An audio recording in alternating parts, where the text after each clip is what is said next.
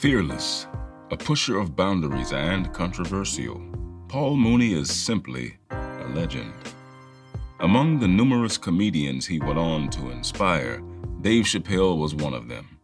In the introduction to Mooney's memoir, Black is the New White, Chappelle explains how the famous sketch from Saturday Night Live's first season, where Richard Pryor plays a prospective employee playing a word association game, inspired him to comedy greatness.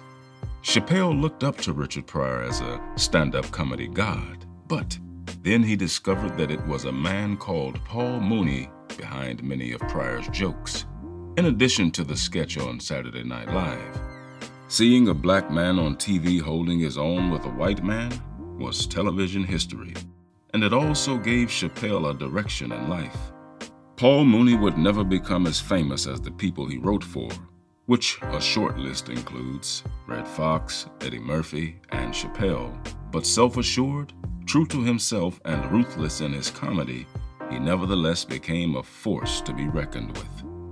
As we mark our first year of House of Words, we decided to explore the comedic stylings of someone special, someone who told countless truths within his jokes, someone who didn't care about offending as long as he got real, someone who was fearless. Welcome to House of Words, a podcast about writers, the controversial, and the thought provoking. I'm your host, Jason Nemore Hardin, and today we're exploring the career and life of the late great Paul Mooney through three of his most famous and career defining moments.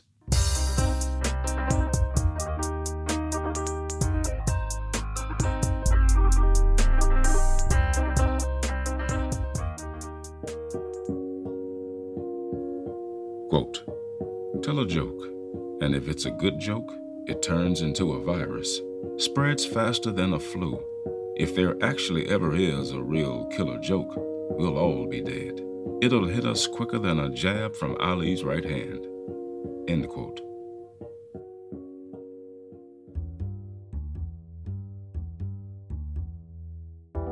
Paul Gladney was born on August 4, 1941, to Lavoya Ely and George Gladney, both of whom were only 16 years old at the time. His life would be tumultuous even before coming out of the womb. Case in point, five weeks prior to his birth, his mother Lavoya was involved in a bus accident, and it was nothing short of a miracle that they both survived the ordeal. Seeing as his parents were but children themselves, the most important person in his life became his mother's mother, Ime Ely, whom everyone referred to as Mama. Mama was petite, but she carried herself as though she was ten feet tall. Mama was bold, strong, and tough, evidenced by the fact that she crawled into bed with a two pound roofing hammer every night snugged up against her, just in case. Paul was her special baby, her favorite, and she did her best to protect him from the racism and prejudice that existed in Shreveport, Louisiana at the time. She did all she could to provide him with all the love a child could need. Not only was she a mother figure to Paul, but to the whole neighborhood.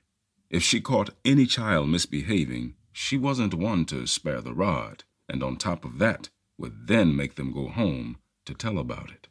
One of Mama's supreme lessons to Paul was Ain't nobody thinking they're better than us. Paul took this to heart.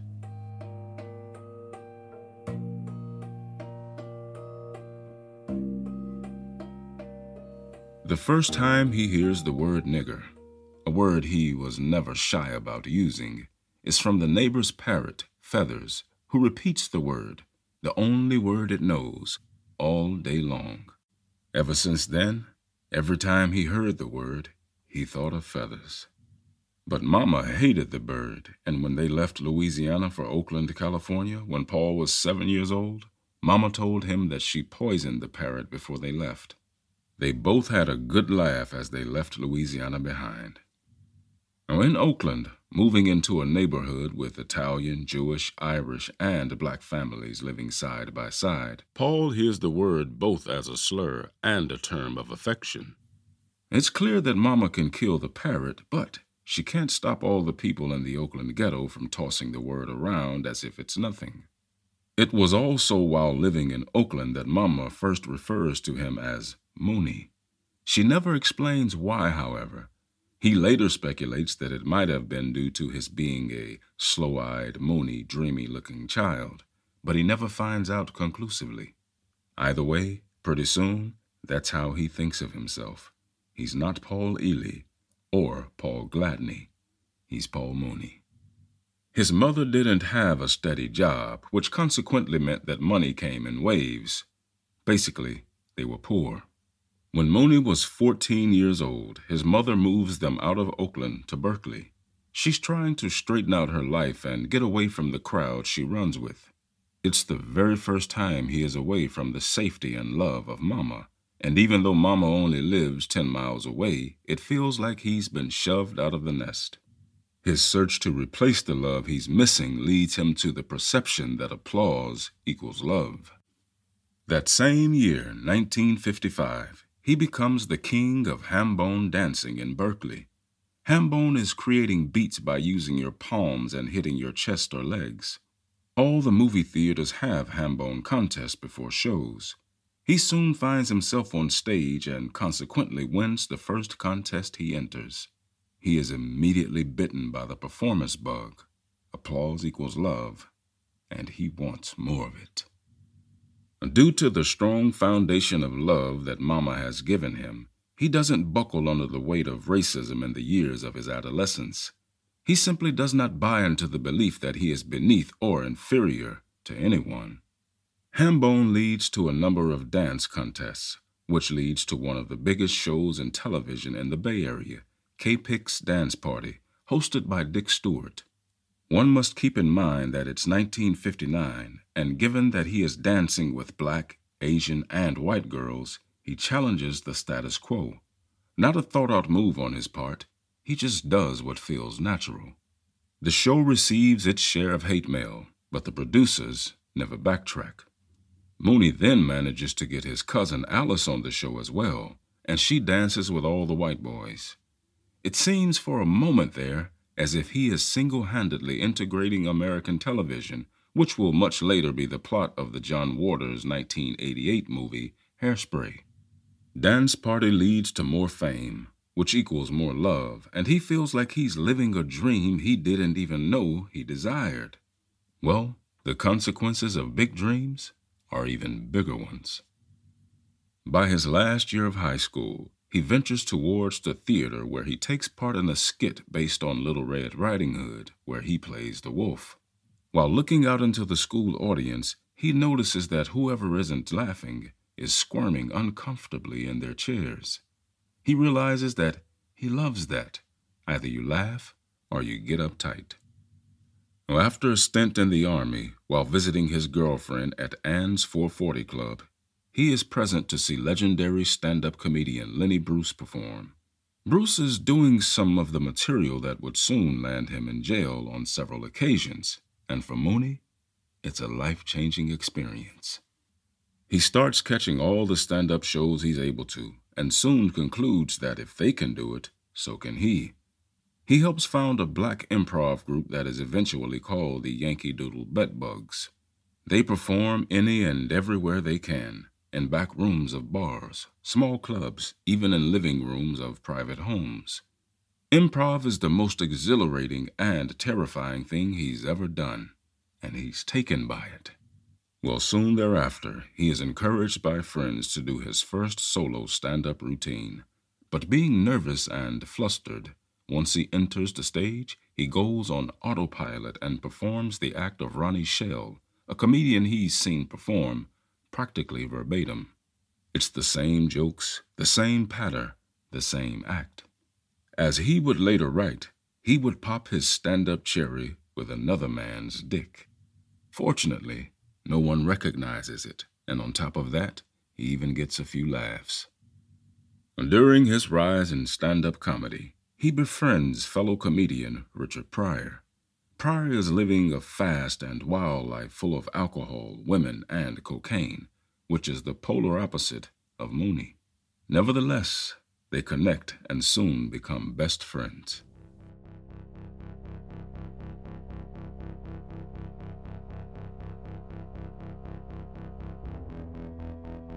It is in 1970 that Paul Mooney is born as a true stand up comedian on the stage of Joan Rivers Club Ye Little Club in Beverly Hills. He kicks off his act by talking about what he finds funniest, which is race. And being born as a comedian, similar to birthing a child, it is far from a pretty spectacle, and he doesn't get the response he hoped for. Joan Rivers, however, understands what he's going for and has him back again and again, allowing him to test out his routine, seeing what works and what doesn't. And when on stage, he watches the audience like a hawk, analyzing little ticks, tells, and reactions they don't even know they're having. He studies them, not missing a thing. He pushes his jokes, making people often get up and leave. He finds enjoyment in pushing it too far. This is how he finds his first true audience black people and brave white people. Quote, I think about never losing my voice, never giving in, never selling out, always keeping black, always sticking to the street, staying neighborhood, not Hollywood. End quote.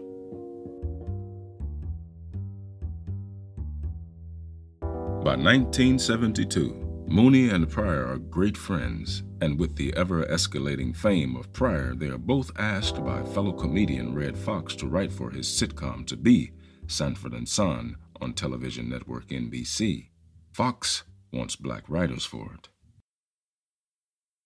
Mooney and Pryor both get their Writers Guild cards for doing two episodes in the second season and an additional episode in season three.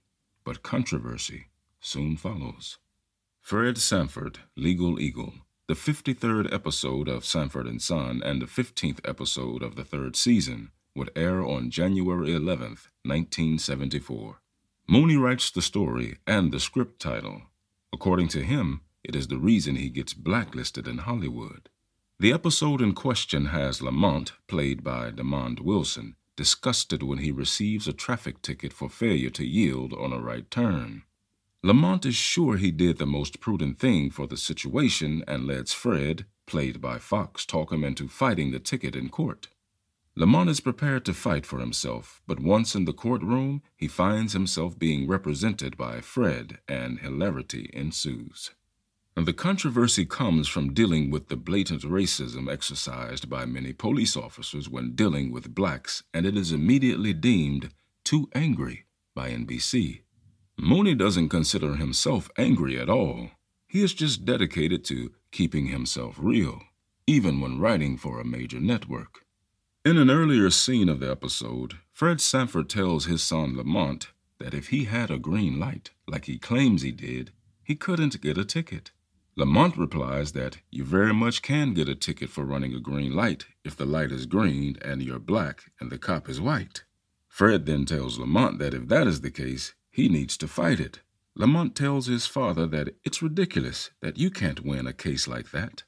Fred then returns by saying that he's not being ridiculous, saying, quote, You get a ticket from a white cop in a blue uniform in a black neighborhood.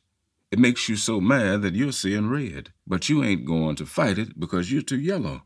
Now, what are you, a man or a box of crayons? The audience burst out with laughter. And later in the episode, inside the courtroom, Fred points out to the officer by asking him why doesn't he arrest any white drivers. When the officer says that he does, Fred gestures to all the black people in the docket and responds that all he sees are niggers in there. The studio audience goes nuts, absolutely crazy with laughter. Most of the audience members are from Los Angeles and they know what the policy is for driving while black.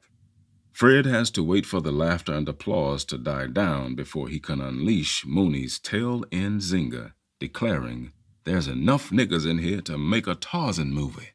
It was the fifth time the word was used throughout the series up to that point, and though it was shown in 1976 on rerun with the entire courtroom scene in front of the judge left intact, it is being censored today. Even when it came out on DVD, the scene was completely removed.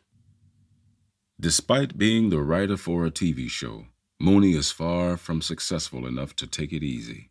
He works almost every night, either at the comedy store or Ye Little Club, But seeing as that doesn't put food on the table since comedians aren't getting paid for their stand up at the time, he finds alternative income ventures.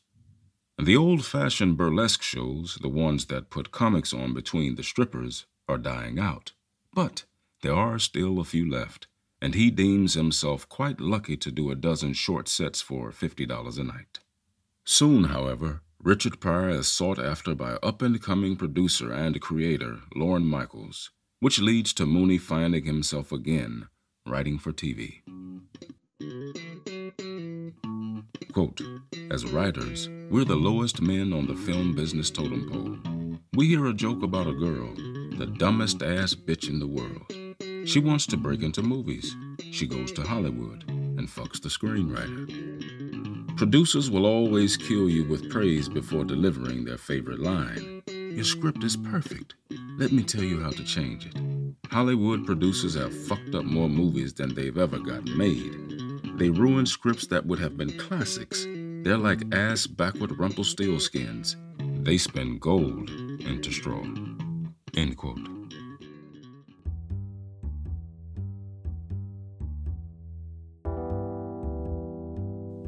It's 1975, and Lorne Michaels, who will become one of the most famous television producers in the world in just a few years, wants Richard Pryor on the inaugural season of his next creation, Saturday Night Live.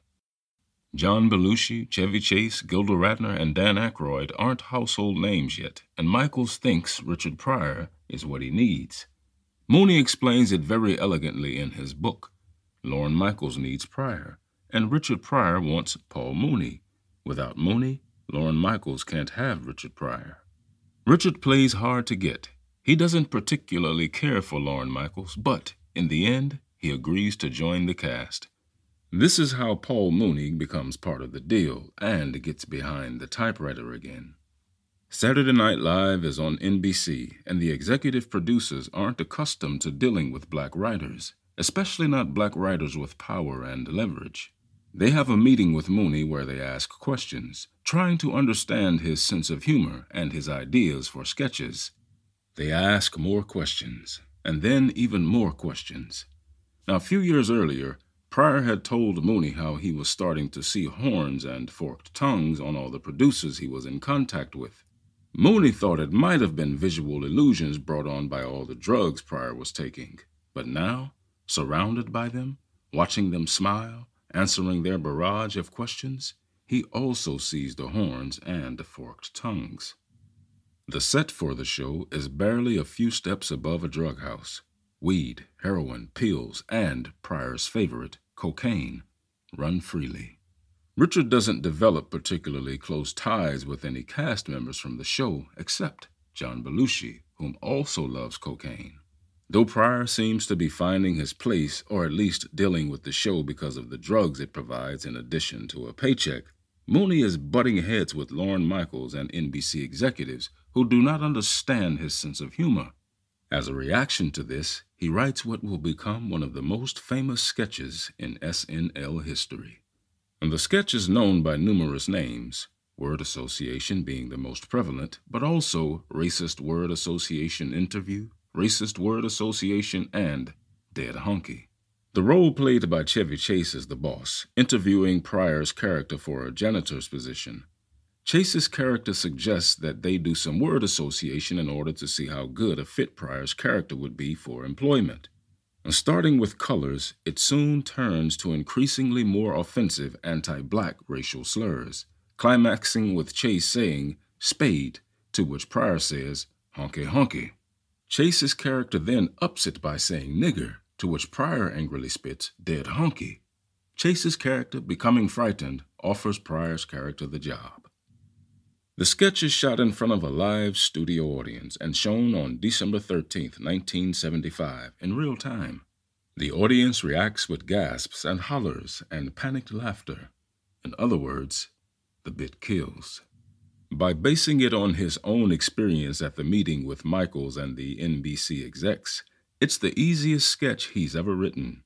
It becomes a fan favorite Don Cheadle, Keegan Michael Key, and Albert Brooks all cite the sketch as their favorite, and in 2014, Rolling Stone ranks the sketch number 10 in their list of the 50 greatest Saturday Night Live sketches of all time. In addition to this, the sketch has been cited in academic works on racism. The piece opens doors for both Pryor and Mooney, but the experience with NBC is far from liberating, and Mooney chooses to continue focusing on stand up comedy. Quote I love jokes. I love gags. I love punchlines. That's who I am. I know this puts me totally out of step with the times. Every stand up comic in the universe nowadays runs away from jokes like they are the Black Plague. Why was the plague black? Didn't it kill mostly white people? Shouldn't it be called the White Plague? Jokes are old fashioned. Comics do situations now. But I love jokes because they are street. End quote. And before his biggest success finds him, Mooney's son Simeon is shot and killed in 2001. The kid who shoots him, somebody he knows and hangs out with, later drives to Las Vegas, checks himself into a hotel, and commits suicide. The incident is pure torture, and the whole Mooney family is emotionally wrecked by it. Mooney takes comfort in that his dear mama died a year earlier in 2000 and doesn't have to suffer through losing her great grandson. It seems like he's surrounded by death. Nothing feels funny. It's the most difficult time in his career. But he has to work. He has a family to support, and though he doesn't want to, he picks up the microphone and does his routines. Fortunately, things take a positive turn when in 2003 Dave Chappelle invites him to join the cast of the new sketch show he is creating in collaboration with Comedy Central. It's got an informal, just friends hanging out at a party vibe with a familiar edge to it.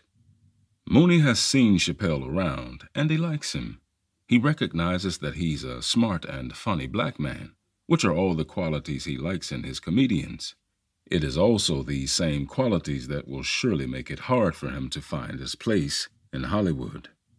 Now, Chappelle, for his part, has put together an ensemble that includes Charlie Murphy, Bill Burr, and Donnell Rawlings, among others. When Dave asks Mooney to write for him, Mooney is hesitant. He likes the kid, but still he lays out his conditions for agreeing to be a part of the show right away. I've been in this business too long, Mooney tells Chappelle. I can't get into another bullshit situation where I have producers and executives picking apart my shit. Dave gives his word that no execs will mess with his stuff, and thus Paul Mooney agrees to join. Paul writes a sketch inspired by Nostradamus. He figures that since white people have the alleged foreseer of the future Nostradamus, he will create a black version of him. He will be called Negrodamus and give a very different prediction of the future. Dressed up in a tricked out burgundy top hat, a French beard, and a doublet, he takes controversial questions from the audience and replies with equally controversial answers. Making fun of people such as Michael Jackson, George Bush, Rosie O'Donnell, and Star Jones, it's clear that nothing is off topic. Mooney will later praise Chappelle for accomplishing the very difficult feat of running interference between him and the Comedy Central execs behind the show. Chappelle keeps his word. No one messes with Paul Mooney's sketches and ideas. After the airing of Negrodamus, Mooney is recognized more by this character than any other. Even without the advantage of mass advertising campaigns, Chappelle's show is a huge success, selling more than 3 million copies on DVD, becoming the best selling TV show on DVD at the time. As with all things having their end, this one being a man who, put smiles on many faces and filled the world with laughter. The man who never sold his soul died at age 79 on May 19, 2021. He would leave behind a legacy that's as grand as he was. Before we go, as usual, let me leave you with one last quote from the original King of Comedy. Know your history Handshaking means I don't have a weapon in my hand. That's how I started, to keep people from getting medieval on each other's asses. The hell with that. I don't want nobody knowing nothing about my shit. I don't want them to know whether or not I got a weapon. People I run into sometimes, yeah, They need to think I got a mini stiletto curled up inside my hand. That's right. Or a tiny Abraham Lincoln killing style Derringer. Or some pepper spray shit. You know what I mean? Fist bump now. Don't give me no white man's handshake. Fist bump. End quote.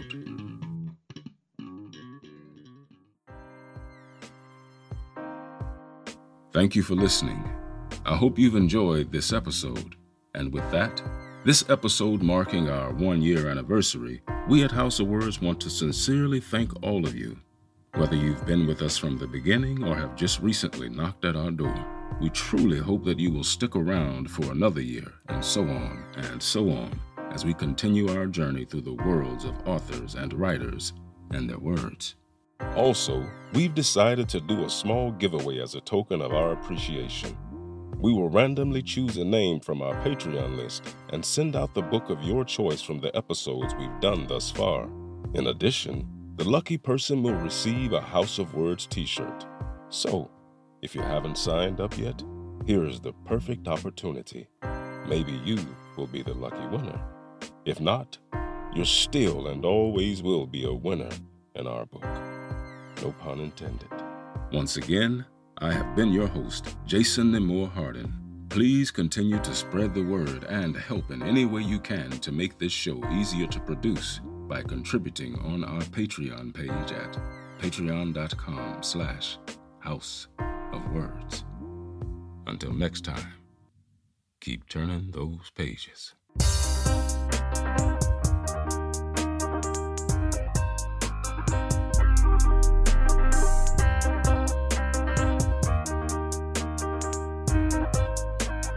House of Words is written and produced by Crystal M. Sanchez.